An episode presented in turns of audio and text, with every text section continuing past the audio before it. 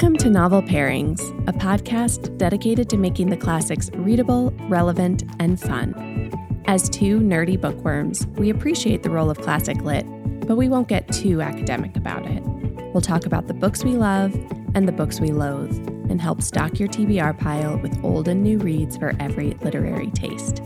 Today, we're discussing Not Without Laughter by Langston Hughes. Hey, Chelsea. Hi, Sarah. How are you feeling today? Oof. Not 100%. I won't lie to you and our listeners. How are you feeling today? A little bit better than you are, I think. I was where you are now last week. So I'm on week two of the sinus ick. So I have a lot to look forward to, it sounds mm-hmm. like. solidarity to everyone out there who is just running into all kinds of germs this season.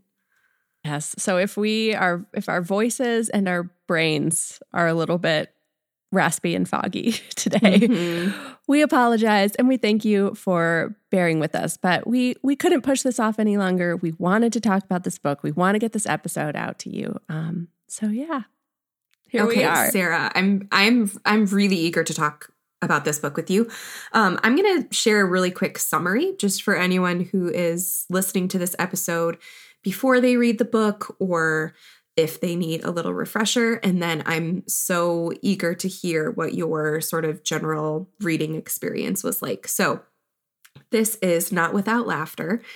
It is Langston Hughes' 1930 novel, and it's the story of a young boy, Sandy Rogers coming of age and growing up in a small town in Kansas with his matriarchal family. So he lives with his mother, Angie, who works as a maid and a cook for a wealthy white family, his grandmother, Hagar, who takes in laundry work, and his Aunt Harriet, who has these big dreams of performing. He also has a wandering father, Jim Boy, who makes appearances here and there, as does his upper class Aunt Tempe. As a collective, these characters reveal varied philosophies and histories of the Black diasporic experience. So we also have friends and neighbors who enter in and out of the narrative, but the story really is about Sandy and his family. So, do you want to add anything, Sarah, or just get into whether I want to hear just whether or not you like the book? Yeah, I okay, I liked the book. I will say that I think I like it more the longer I sit with it. And I liked it more too throughout my reading experience. I I think for my first few chapters I was just like, "Oh, this is going to be a little bit of a slog." And I was a little bit disappointed in in that um, because I love Harlem Renaissance literature. I hadn't read any prose by Langston Hughes. And the the story starts with like a big storm and more, more focuses on Aunt Hagar and Sandy for those first few chapters and kind of helps us get our bearings in this town and this family. But I didn't think the writing wasn't like leaping off the page to me in the way I thought it would at the beginning. I was like, "Oh, Langston Hughes describing a storm is going to be amazing." And it to me it like wasn't as amazing as I thought. I, I, I know I'm really selling this book really well. but then, as soon as Jim Boy shows up and the plot kind mm. of does pick up, um, not that it's a particularly plotty book, but as soon as Jim Boy shows up, I felt like the book just totally took a turn. The writing, like, started totally singing and almost literally like the the way he writes about music and dancing and the urgency that these younger characters feel is amazing. And um, i don't know jim boy wasn't my favorite character but it just felt like it took his arrival in this household in this family to kind of shake loose the story and get me interested more. And from then on i really liked it. And then like i said the longer I've been sitting with it, the more kind of special I think it is. How about you? I really liked it too. This book has a lot of structural things that I like. It's a story told over the course of many years and many seasons. and I always like seasonal changes throughout a story and sort of seeing how that matches up with the characters' lives. It also reads very vignette like. So it's not, this isn't a story of interconnected short stories or scenes by any means. There is a narrative arc, mostly with Sandy's coming of age. But each chapter really does kind of read as its own unit. I think you could pluck them out and read them separately, and they would feel like you're reading a scene in its entirety. And I often like that, especially in classic literature. So it was it was definitely set up for me to really enjoy it. And then I I really liked so one of the articles that I read in prep for this episode, R. Baxter Miller is the professor who wrote it. And I think that he put it really well. He says that this novel is plotless. And one of the critiques at the time when it came out, because so many scholars were focused on form, was that this story was sort of formless. Um, but R. Baxter Miller says the characters reveal the action. There isn't really a plot, but the characters are revealing the action, and it's really just following the lives of this this family unit and i really liked that i i wouldn't say it was something that i like didn't feel like i could put down because i wanted to find out what happened next to them but i like a story that i can kind of dip in and out of and see where these people are and how they've grown and what's changing with them so i liked that kind of like quiet plotless character driven aspect to this book I liked that too. I think maybe I could have used a little bit more of a connective thread between some of the jumps and sections. Um, there were maybe like some scenes that I wish I had the opportunity to see kind of between one section and the next.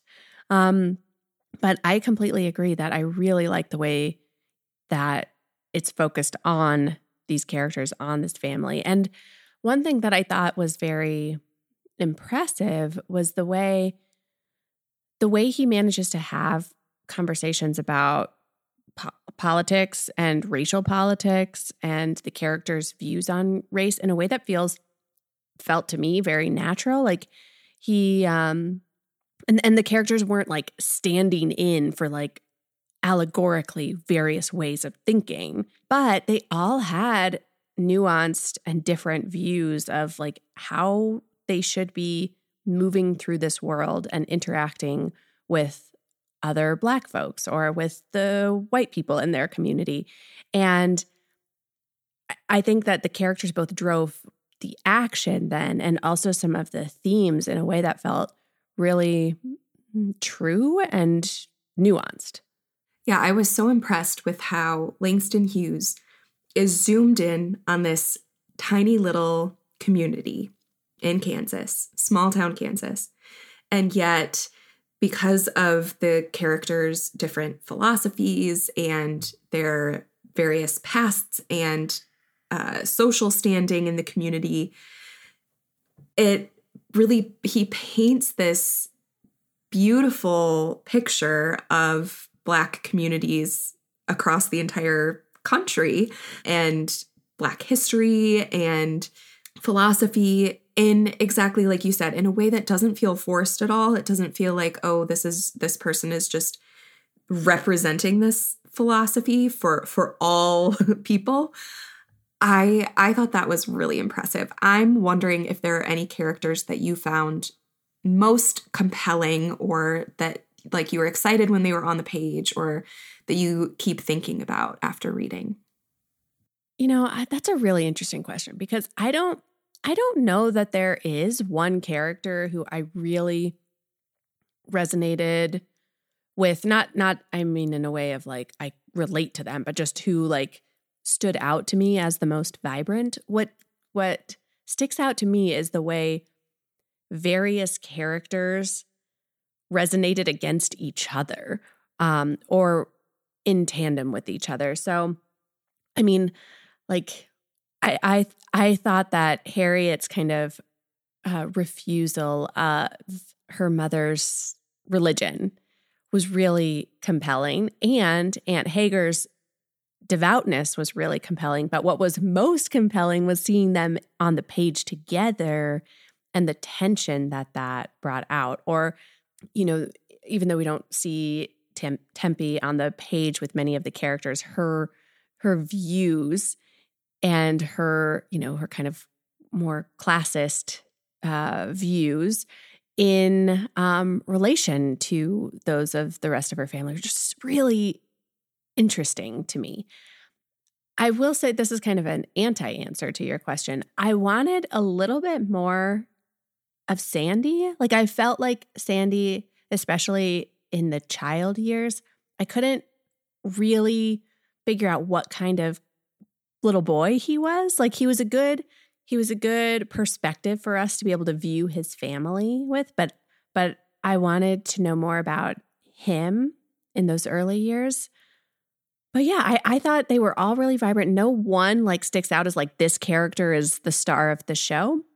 For me, how about you? I would agree. I I think the tensions between them I would have even liked to see pulled out even more. Totally. For even more conflict. I feel like I I I really liked and I just wanted a little bit more. Mm-hmm. Um but I sometimes that's like a that's a good not a good problem, but that means he's doing a lot right. Yeah. And Sandy I know we talked about how the characters feel fully formed and like they're not standing in for any one philosophy, but Sandy is really just I think standing in as observer and sponge and he's just sort of like taking everything in around him and soaking it all in. So we can sort of see everything through sandy's eyes. And i think the fact that he's as a little boy not necessarily displaying any strong personality or preferences for one person in his family or another allows us as the reader to just take it all in with him and not hold judgment for it. I I don't think that Langston Hughes is being completely neutral about every single philosophy that's shared. Um, it seems like he feels pretty strongly about the value of education, for example. And of course, we just know from Langston Hughes' biography, he loves the blues. Um, and so that like love of music comes through in culture. Um, but we get Sandy as this observer and just like the fact that he's just soaking all of this in and internalizing it and will make his own way in the world out of all of these philosophies from these strong different women in his family um, i think is really interesting. And we don't necessarily see how he does that either. The book kind of ends like on not a cliffhanger but like it just it just ends in a way that we know he's going to move forward in the world in some way. And we don't necessarily know how internalizing all of those different experiences from around him will play out in the rest of his life. Yeah, I really like the way you said that. And, and I think that the way you're talking about that just kind of makes me think that there is maybe a preference in the book for a not even a balance, but a like taking the best from like all of these um these views. Like you said the value of education. But interestingly like it's not the characters who are heavily prioritizing education who are the ones who introduce him to music and art and culture.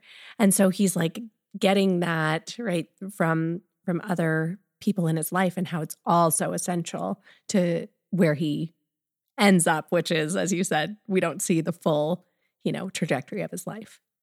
Yeah. I, as, as I was reading again, this article I will link in show notes. It's from JSTOR. You can access it very easily.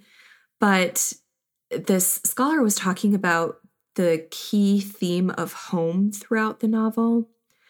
And it takes on this really unique meaning. I think when you think about Hughes himself, who traveled quite a bit, and his characters who, in various ways, experience displacement. So we have some characters like Sandy's grandmother who was enslaved and through the Great Migration and after she was freed was able to move farther north to Kansas.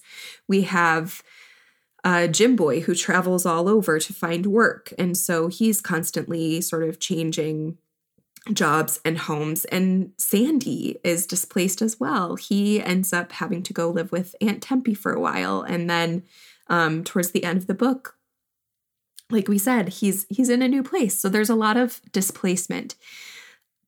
But it felt like a very homey book to me. And so I am curious to hear some of your thoughts on home and that sort of sense of home, the history that was threaded throughout this book, or just any other thematic elements that really stood out to you, Sarah. I'm really glad you brought this idea of home. I'm not sure I would have, without this prompting, thought of that as one of the main themes of this book, but I definitely see it. You're right, it does feel homey. I think that having a place to return to seems essential for all of the characters, even the most um, wandering characters. Like Jim Boy needs that like that's why he chose Angie as his wife, right? Was he knew she was never going to leave this town. That changes as the book goes on, but um he wanted a home to return to. And with Angie as his wife, he felt like that he would have that. I think that, you know, with Harriet as she she leaves, she kind of misses that, right? She doesn't have that stable place to return to. So I think that home in many ways doesn't necessarily seem like it has to be the place you stay, but a place of like safe landing to come back to. Um, I also think maybe the book sees home a bit as being amongst people who kind of accept you. And you know each of our our characters like we said disagrees about a lot and finds more feelings of home with people who um who accept their their views on on things.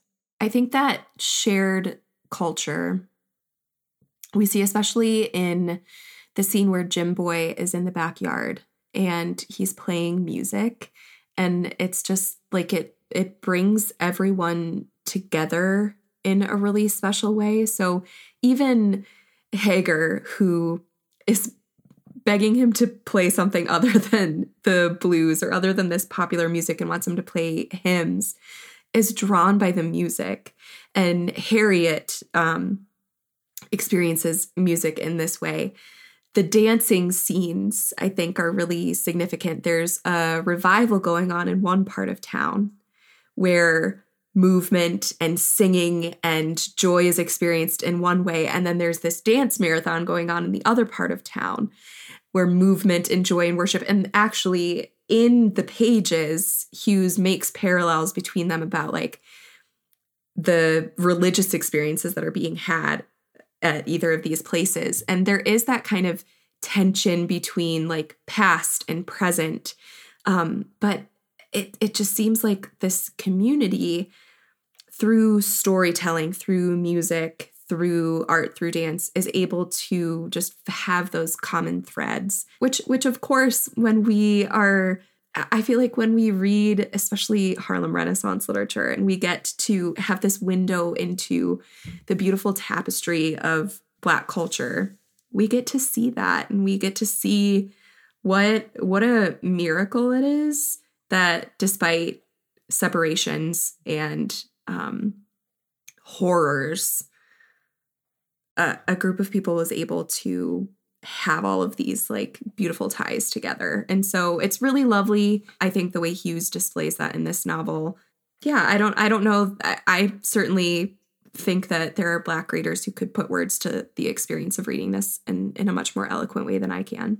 Yeah, the the vibrancy of these the community and the sub communities is really powerful. And I, I think that there's a lot of kind of collapsing of things and juxtaposition that is happening in this book that I really appreciated. I I think I as I've been sitting with this book, I've been wondering if it would be a good book to teach. And I really think it would be. I think because of all of the variety of experience it it brings to its story. I think because it isn't ultimately like a very a particularly tragic story, which I think often in the uh, books by Black authors that we bring into the classroom are, um, understandably so. But I, I think that I, I think that would be a reason to bring this one into the classroom, is it's not that. Um, but one thing that I felt like the book kind of collapsed and juxtaposed for me was time. Like like you said, Aunt Hagar was formerly enslaved. And then we see, you know, Jim Boy goes off to fight in World War 1. And just that collapsing of time between like the late 19th and early 20th centuries, like through from like reconstruction into the modern era, I think is really powerful and not the way in America we are taught or study history or literature. It's kind of like the 19th century feels so old and like everything that happened then was so long ago and then we get into without that that bridging of the gap and the way it made slavery and reconstruction feel so much closer to modernity I think was really powerful. And and certainly like I don't think that's what Hughes was trying to do. He was just writing about his like time period. But as a reader in 2023, that's what it helped me see. And I found that pretty powerful. I think that was so well put, Sarah. And yeah, I think as a contemporary reader, it, like you said, collapsing time, but it it's not that time has collapsed. It's right. Just it, it opens your eyes, especially if you sat in history class and experienced that um, that compartmentalization of time periods in history.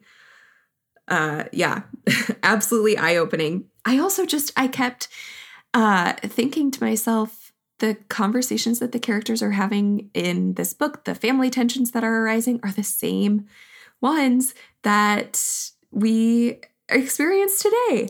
Um, we have colorism, we have generational tensions about modernity and um, you know more conservative ways of living. We have class and respectability po- politics. We have religion and christianity specifically.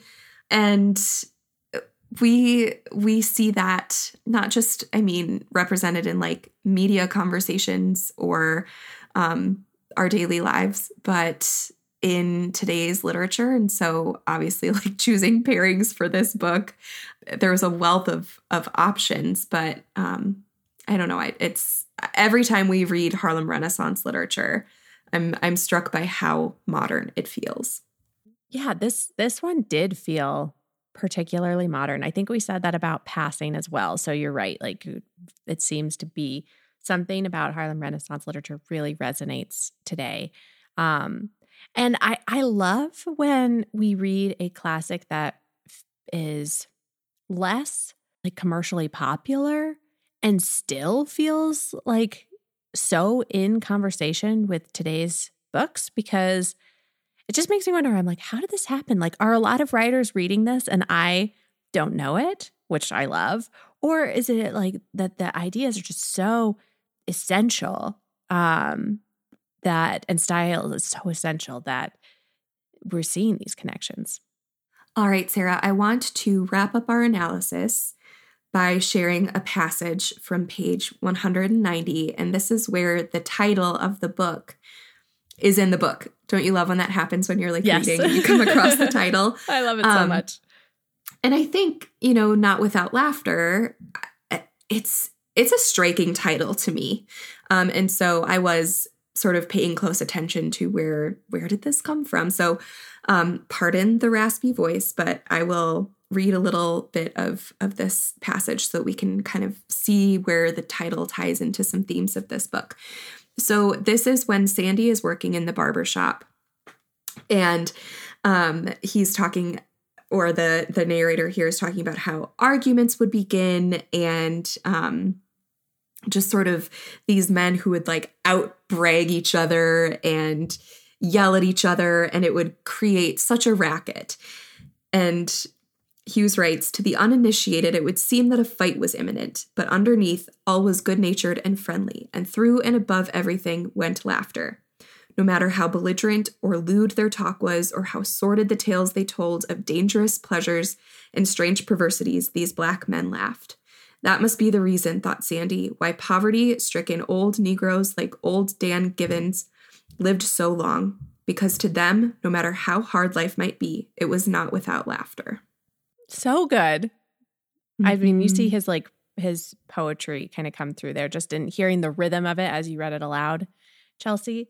And I, I think that this kind of connects with one of my ideas about why this might be a good one to teach is because yeah the book itself is not without joy um i would you know i i didn't think there were very many humorous parts in this book like i i wasn't chuckling but maybe that's my own context but the book is certainly not without joy and beauty um and i love him bringing that to the foreground of the kind of ideas and philosophies of the story as he's observing the people around him, um, him being Sandy. Um, and then I like the way Hughes seems to weave that into the story itself. I didn't listen to this on audio. Me neither. I think that if I would have some more of that humor would have come across, particularly in the passages with dialect, um, where I think someone's voice would really lend the emotion and sort of that um, like sassy uh, humor um, in in the audiobook and so i would be really curious to hear from readers who might have listened to this one to see if Definitely. that did come across but one of the things i think as we are thinking about how this does tie to langston hughes poetry which we're reading a little bit of in patreon for j term it's just like it's it's bonus. You didn't if you read with us and you read not without laughter don't worry that's what the focus of today is on. But uh, as we're thinking and talking about langston hughes poetry and how his voice and common themes sort of go from fiction to poetry i do think that um, passage reveals some of that but but also um, langston hughes is uh, one of the most iconic writers of the diaspora. And so, what we mean by that is um, just like this global sense of the Black community where enslaved Africans were taken, brought to America. And so we have African Americans. But there's this global connection um, and there's this sense this displacement doesn't remove that connection. Hughes writes beautifully in his poetry about this. Um, think about The Negro Speaks of Rivers um, and how he writes about the Nile and, and sort of these bodies of water where memories are held and this, this ancient knowledge.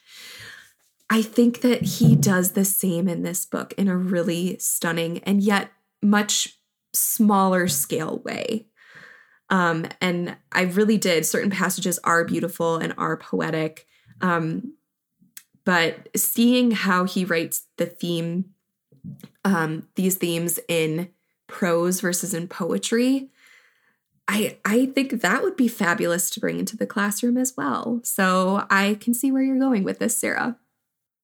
I would love to hear from anyone who does teach it, who has has taught it, how that how that goes. I I just I think it could be a good one.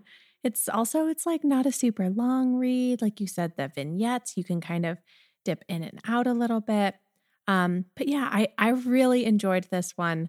I'm so glad we decided to read it for the podcast, and I um yeah, I, I like being able to put it in conversation with the poetry for sure. And as you mentioned, it was so fun to pick pairings for this because it felt so true to now.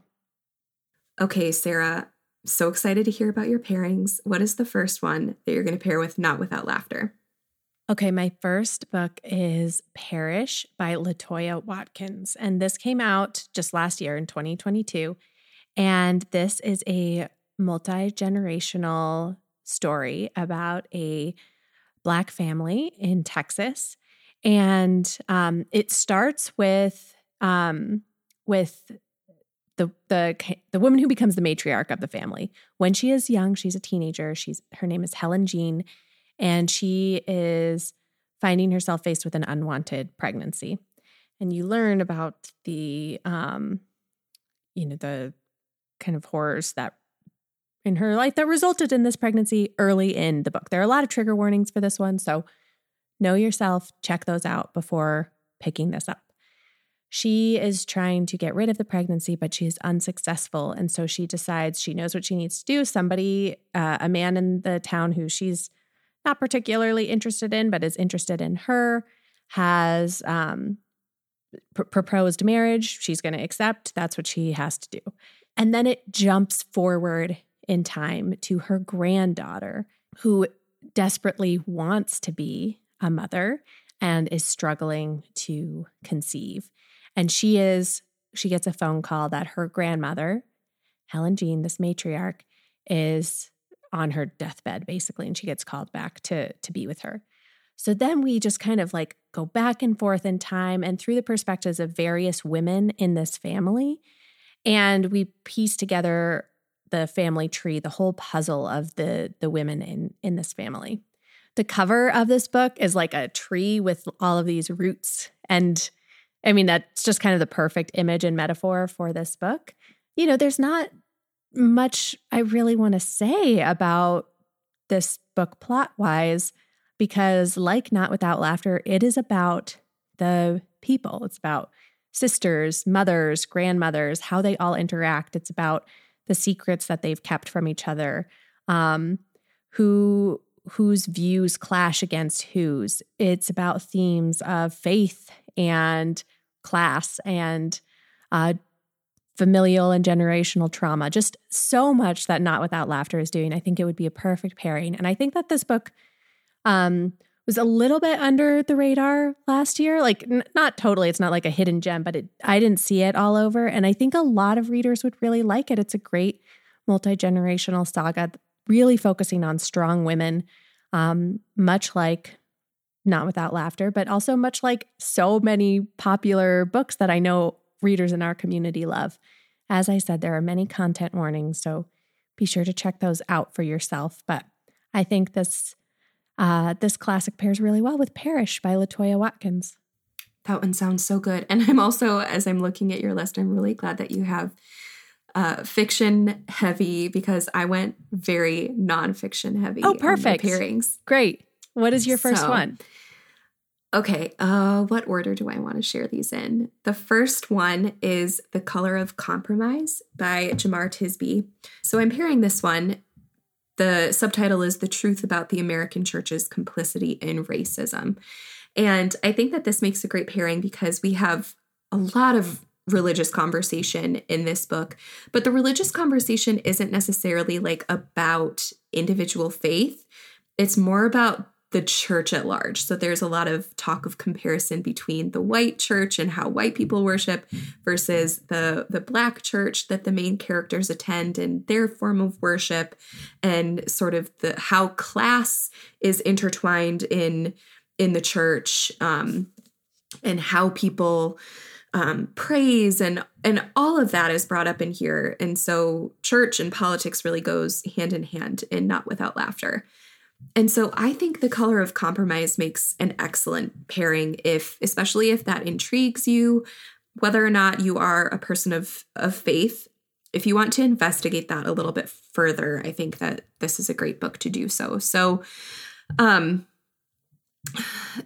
churches today are still largely racially segregated and they're also just not great at addressing social class um, on the whole. I think that there is a huge reckoning happening um, within the American church. But Jemar Tisby, um, this was published in 2019. I think post 2020, the pandemic revealed a lot more of sort of like what is going on um, in the church. And so I think the fact that this was published beforehand is is particularly revealing. Um, but basically, what he does is surveys the um, racial past of Christianity from ways that the church has worked against racial justice movements to the way that it has worked with ra- racial justice movements.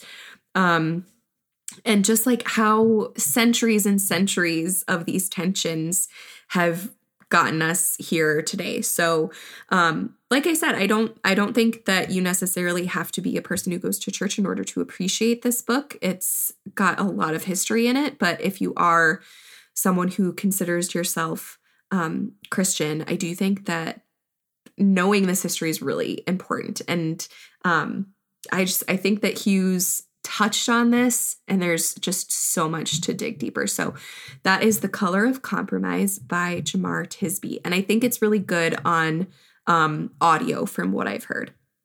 Yeah, that sounds like it would deepen and extend a lot of what Hughes touches on in this. So I love that pairing. All right, my next one, also fiction, also came out in 2022, is Sweet, Soft, Plenty Rhythm by Laura Warrell. And um, this book, it's set in um, the 2010s. Um, and it follows Circus Palmer, who is in his 40s. He is a jazz musician. He is a trumpet player. He is also a ladies' man. He is a Jim Boy, in other words. He l- travels to play his music. Um, it's his life. He has a teenage daughter from a previous relationship who he, uh, you know, who, who he loves and she adores him. Um, her name is Coco, but they they mostly have kind of a correspondence relationship. At the beginning of the book, um, he is on vacation with his girlfriend Maggie, who is also a musician. She's a she's like a badass woman drummer, and um, Maggie tells him that she's pregnant, and then his reaction to that kind of unspools the the story. Um, but I I I really I liked this book. Um, I didn't love it for one particular reason that I'm just going to get out of the way up front, which is that early in in the book there is like a witnessed relationship, sexual relationship between a teenage student and her teacher. And that just I just can't that's just one thing that for me I just like can't really read about.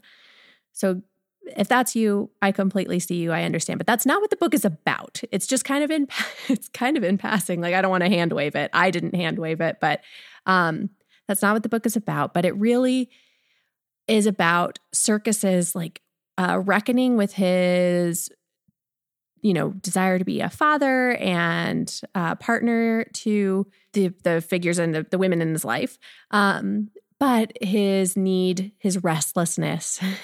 so that kind of tension between home and wanderlust, mm-hmm. between like music and the stillness that sometimes he craves. I think that the reason this really pairs well, though, with Not Without Laughter is Laura Warrell is great at her descriptions of music and dancing and rhythm.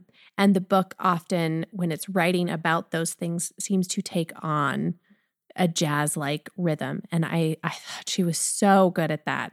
Um, it is a very like kind of passionate romantic story, uh, very soulful.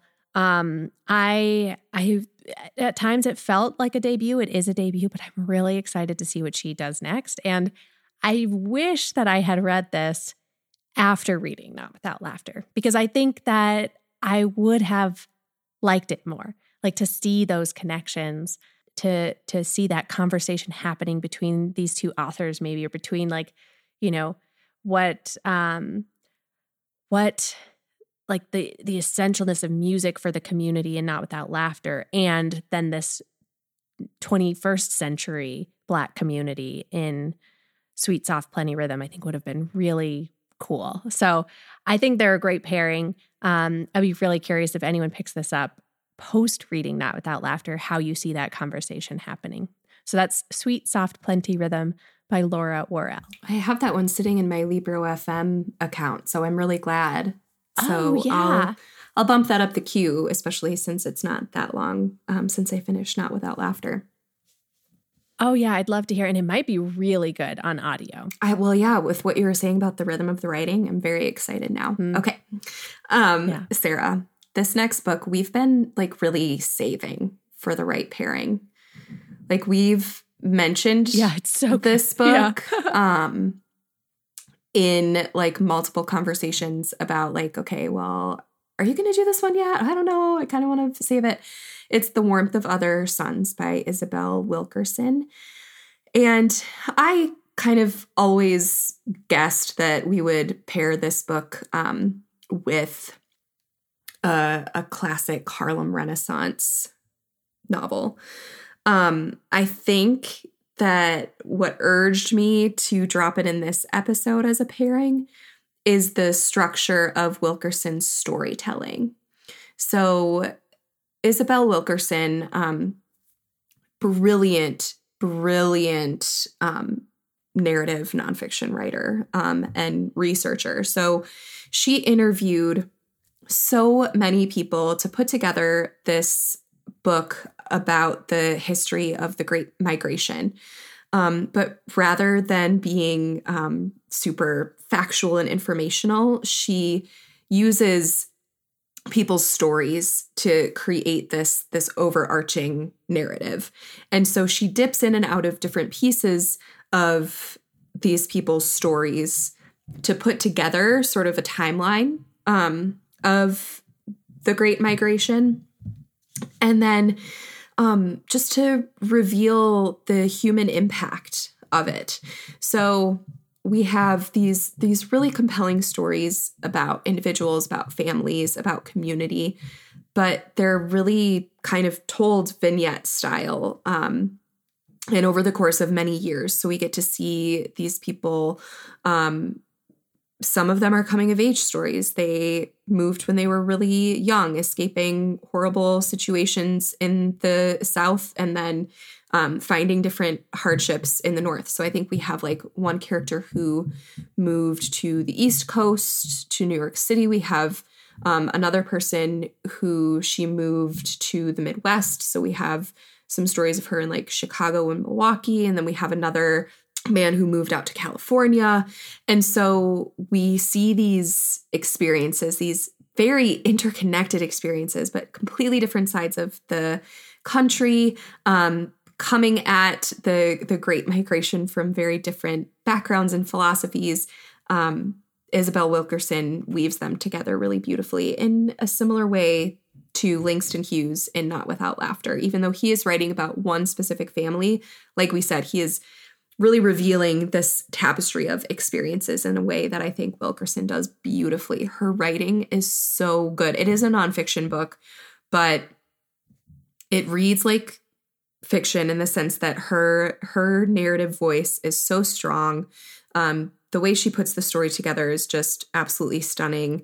And I think it's just such essential history for understanding a book like Not Without Laughter um, that makes so many references to these displacements. So, The Warmth of Other Suns by Isabel Wilkerson, highly recommend to paired with many books, but this one I think it fits really well with.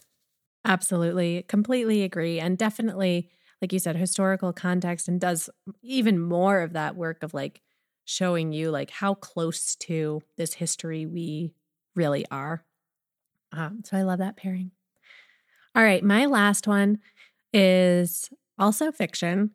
It is On Earth We're Briefly Gorgeous by Ocean Vuong.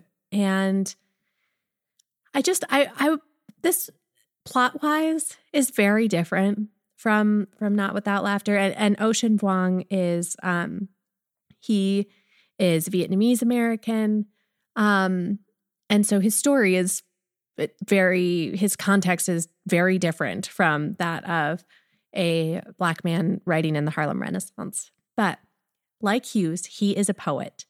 And like Hughes, he has profound respect for the women in his life who made him who he is. Now, this is this is fiction, but I think inspired um, a bit by his own his own life. It is a fictional letter from a son um, who goes by Little Dog um, to his mother, and it's just a, a story that kind of where he's bearing his soul to his mother in the first time for the first time um, in many respects, even though he also sees his mother as the person who is like closest to him and knows him the the best. It's got a lot in it, of course, about race and class. Little Dog uh, reveals his sexuality in this in this letter, and that is explored as well.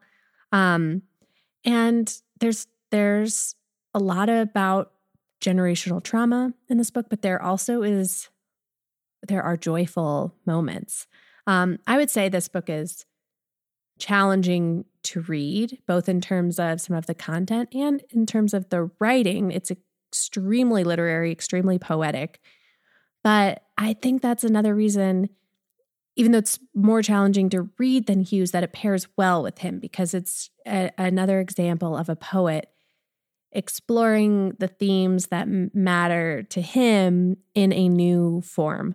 Um, and so I I really I think I think for that reason it's a it's a great pairing and it's just a very powerful and profound book. So that's On Earth We're Briefly Gorgeous by Ocean Vuong. All right, my last pairing here, Sarah. Have you read A Little Devil in America?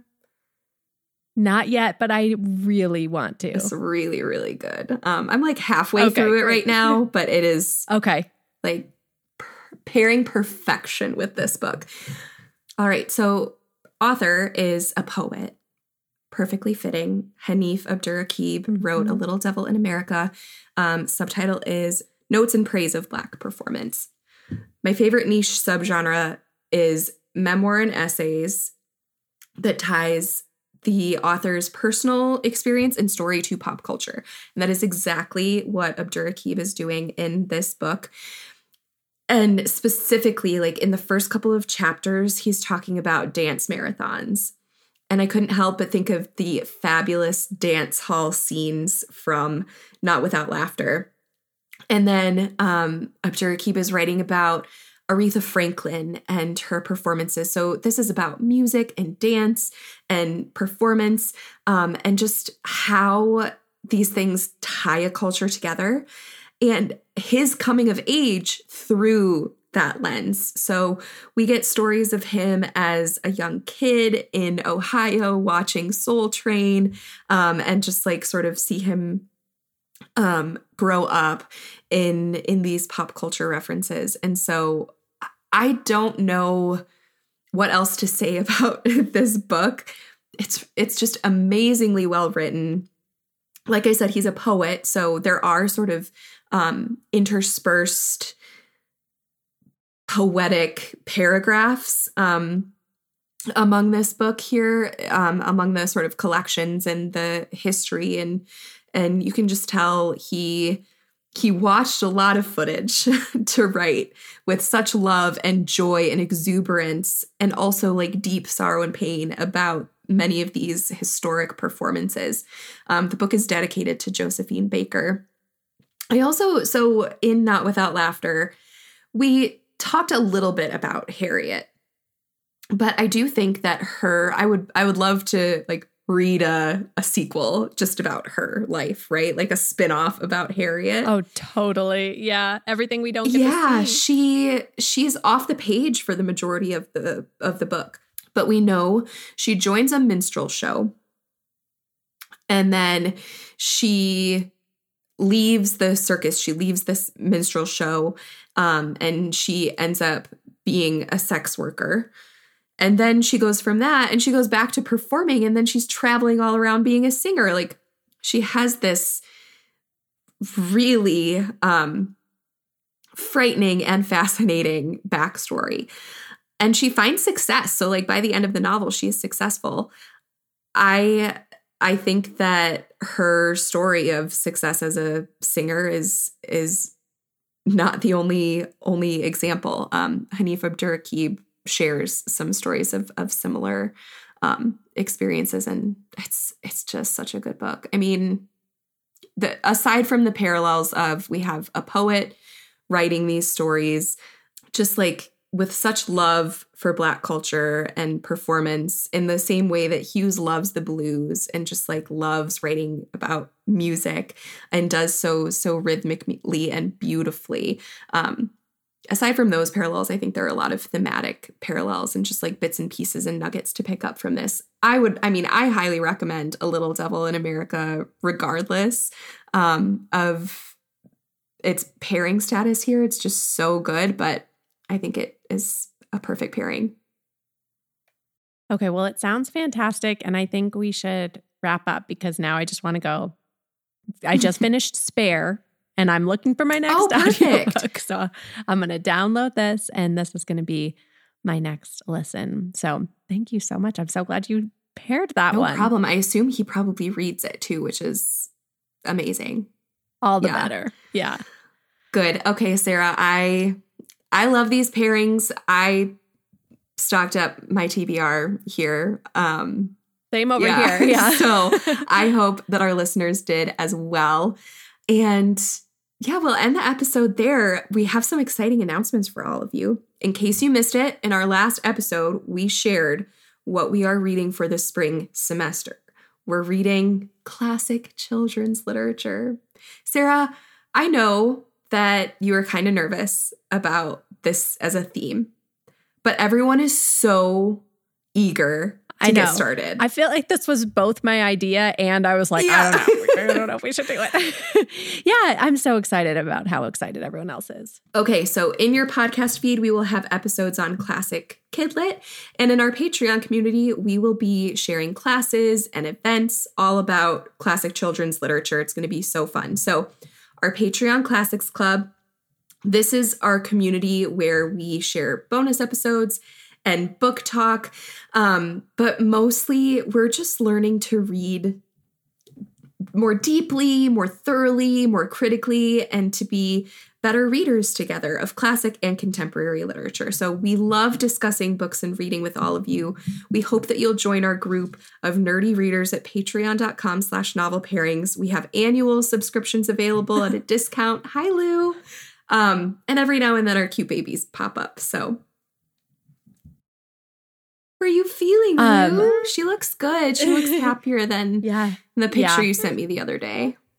Oh my gosh, totally. Yeah. Um, all right. Um, I don't know if you just said this, so I'll say it again just in case. Uh, we love discussing books and reading with all of you, and we hope you'll join our group of nerdy readers at patreon.com slash novel pairings. We also have annual subscriptions available. For announcements and important updates from us, subscribe to our Substack with the link in our show notes and follow Novel Pairings Pod on Instagram. Thank you so much for writing sweet reviews for our show in the new year, we could really use some new reviews to boost novel pairings in the Apple Podcast algorithm. So, if you can take the time just to write a quick little blurb about why you love listening to novel pairings, that would be hugely helpful for us. Thank you so much to Miles Eichner and Mark Anderson for our theme music. Next time, we will be back to talk about children's classic literature with you. Until then, we declare, after all, there is no enjoyment like reading, how much sooner one tires of anything than of a book.